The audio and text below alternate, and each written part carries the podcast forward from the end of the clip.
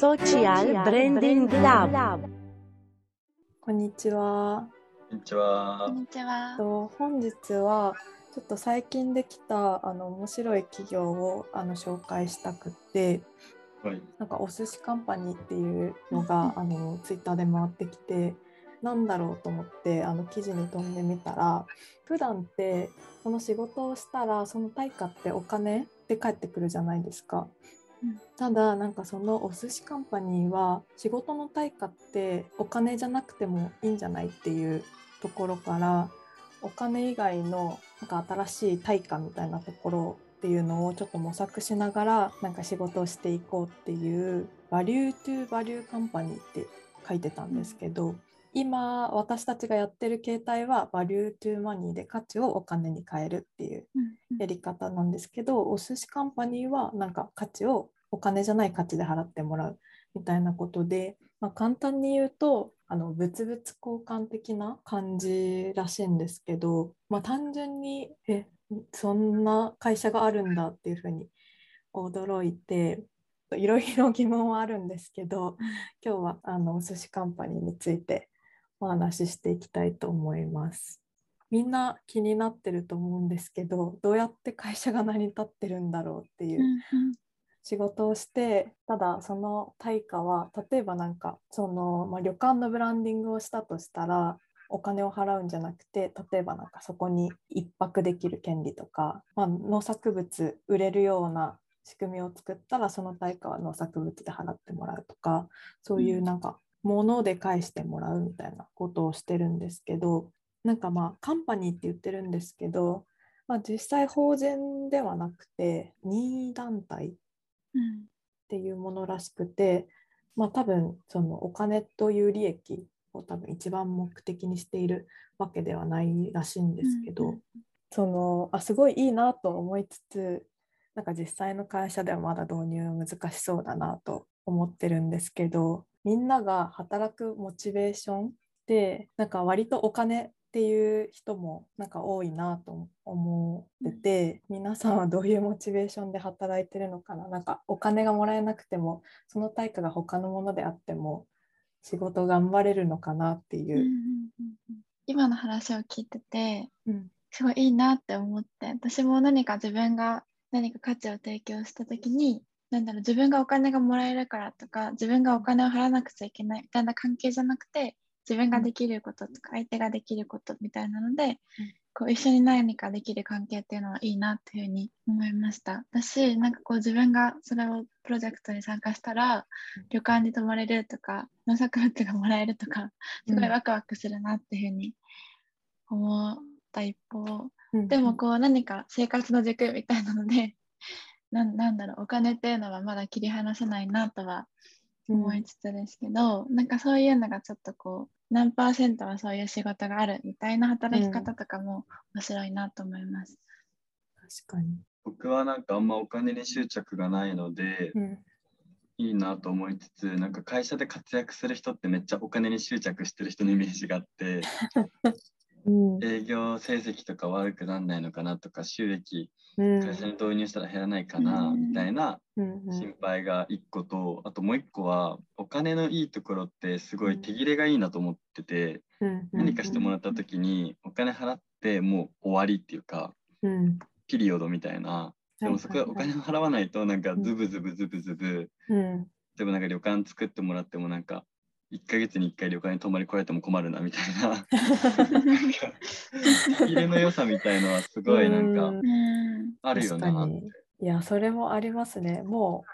うなんか私たちの場合だと企画とか施策をやって、これだけお金もらって、それで一旦プロジェクト終了みたいな形で区切っていってるじゃないですか今、なので確かに終わりが見えなくなるかもしれないっていうのは現実的にちょっと怖かったりするところでもありますよね。そうだから KPI とかはね、もう難しそうだよね。売上とかがもしもその施策の評価基準になってるんだとしたら、っていうなんかその数値目標になりやすい適さがお金はあったんだなって、逆にそのお金の素晴らしさに気づくことになったなという、なんかいや、そうかもしれないですねというかそうですね。なんかお金を払ってもらってたらちゃんとこの KPI を達成しなきゃいけないっていう責任感が生まれると思うんですけど、この何でしょう、バリュートゥバリューの世界だとそこがどこまで責任感が持ってるのかみたいなところはちょっとなんか自分でも危ういなと思って、うん、結構 YouTuber さんとかが物々交換とか、まあ、バラエティ番組とかでもそうですけど、はいはいはい、物々交換をやって、まあ、最初ボールペンからどこまでいけるかみたいなやつとか見ますけど、はいはいはいはい、なんかああいうのって結局なんか気持ちも上乗せしてるから、本来別にこれに500万の価値感じてないけど、まあ、500万のもの出すか頑張ってるしとか、うん、この企画を面白くしてやろうみたいな気持ちでやって結果、うん、すごいいいものを手にしてるだけであって、うん、人によってはこれは500万だけど私にとってはこれは500万じゃないとかみたいな、なんかその、うん、なんていうんですかね、あんま差がないと思ってて、みんな多分500万と思ってるものは500万だし、うん、だから実際になんかわらしべ長者やったらボールペンはボールペンしかなんないんじゃないのかなみたいな気持ちになるいいボールペンになって終わりみたいな。確かに。いや、そうですね。お寿司カンパニーが一応何が会社として何ができるのかっていうところで、物を提供する、お寿司カンパニーが物を提供するっていうよりかは、結構なんかアイディアとかブランディングのこととか、結構ブレイン的な価値を提供して、その代わりに物をもらうみたいなことになっているらしくて、なんか例えばちょっとふと思ったのが、SNS を強みにした会社にいるので、割と SNS のことだったら普通の人より知ってるかもなっていう感じじゃないですか、うん、なんかまあ当たり前に仕事で知ってる SNS のことを、なんか例えば農家さんだったりとかに、なんかまあこういう使い方どうですかみたいな、メルカリ登録したらどうですかとかで、インスタ運用したらどうですかみたいな、ちょっとアドバイスして、でその対価に、まあ、なんかみかん農家さんだったらみかんもらうとか、なんかちょっとそういうレベル感なのかなって記事とかを見て今ちょっと思ってたんですけど、でもなんかめっちゃそれ今なんかすごいイメージできた、うん、結局なんか余剰在庫を持ってるところとか、あと腐らせちゃうものを持ってるところとか、あと企業とかでもサンプル品とか結構普通に無料で配ったりとか、はいはいはい、あと欠けちゃってるから売れないとか、うん、なんかそういうのだったらめっちゃウィンウィンですよね。どっちみち廃棄しなきゃいけないもの、うん、で、なんか結構情報を売るのってすごいなんか値段の付け方難しいなと思ってて、いやそうですね、なんかノウハウとか Tips とか知能とかって、もう下手したらノートとか YouTube 見ればいいじゃんってなっちゃうから、やっぱお金はもらえるほどではないんだよなみたいな、でもなんかバリュー欲しいなみたいな、なんか超マッチしてますよね、そのなんか弱気な感じ確かに。でもその時になんか何でももらえるものが何でもいいわけじゃなかったりするじゃないですか。いやこれはちょっと身勝手な考え方かもしれないですけど、大量のみかんもらってどうしようとか、なんかインフルエンサースタッフとか私たちいっぱいやってると思うんですけど、ギフティングとかってこうお渡ししてでも必ず投稿してもらえることがあるわけじゃないし、何かこうそのものがちょっと欲しいなとか、それもらったらなんか頑張れそうだなとか、結構そのお金じゃないからこそそれが欲しいかどうかみたいなところにマッチしてないと、取引にならないなとも思ったりもして、確かにマッチングできるですよね、ふるさと納税みたいに。あ、それそうですね、確かに。ね、物も食い物もあるし、あれ確かに。なんか引っ越しの手伝いとかを友達とかにしてもらって、なんかまあお金は払わないけど、あじゃあちょっと焼肉おごるねとか。なんかあれじゃないですか、いらなくなって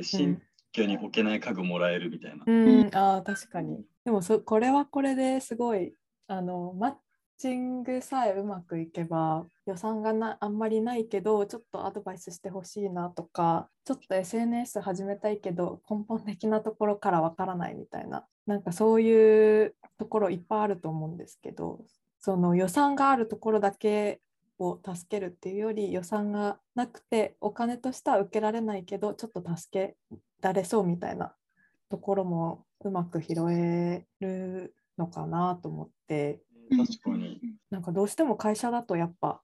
予算があるないで受けられるとか受けられないとか決まったりするじゃないですか、うん、全然予算がないとちょっと会社すごい助けたいけど会社として受けるのは難しいみたいな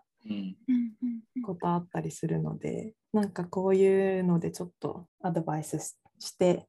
何かをもらうみたいなのは新しくていい形だなと全体的には思いました。では本日はお金以外の新たな価値を模索しているお寿司カンパニーという企業を紹介しました。ありがとうございます。ありがとうございます。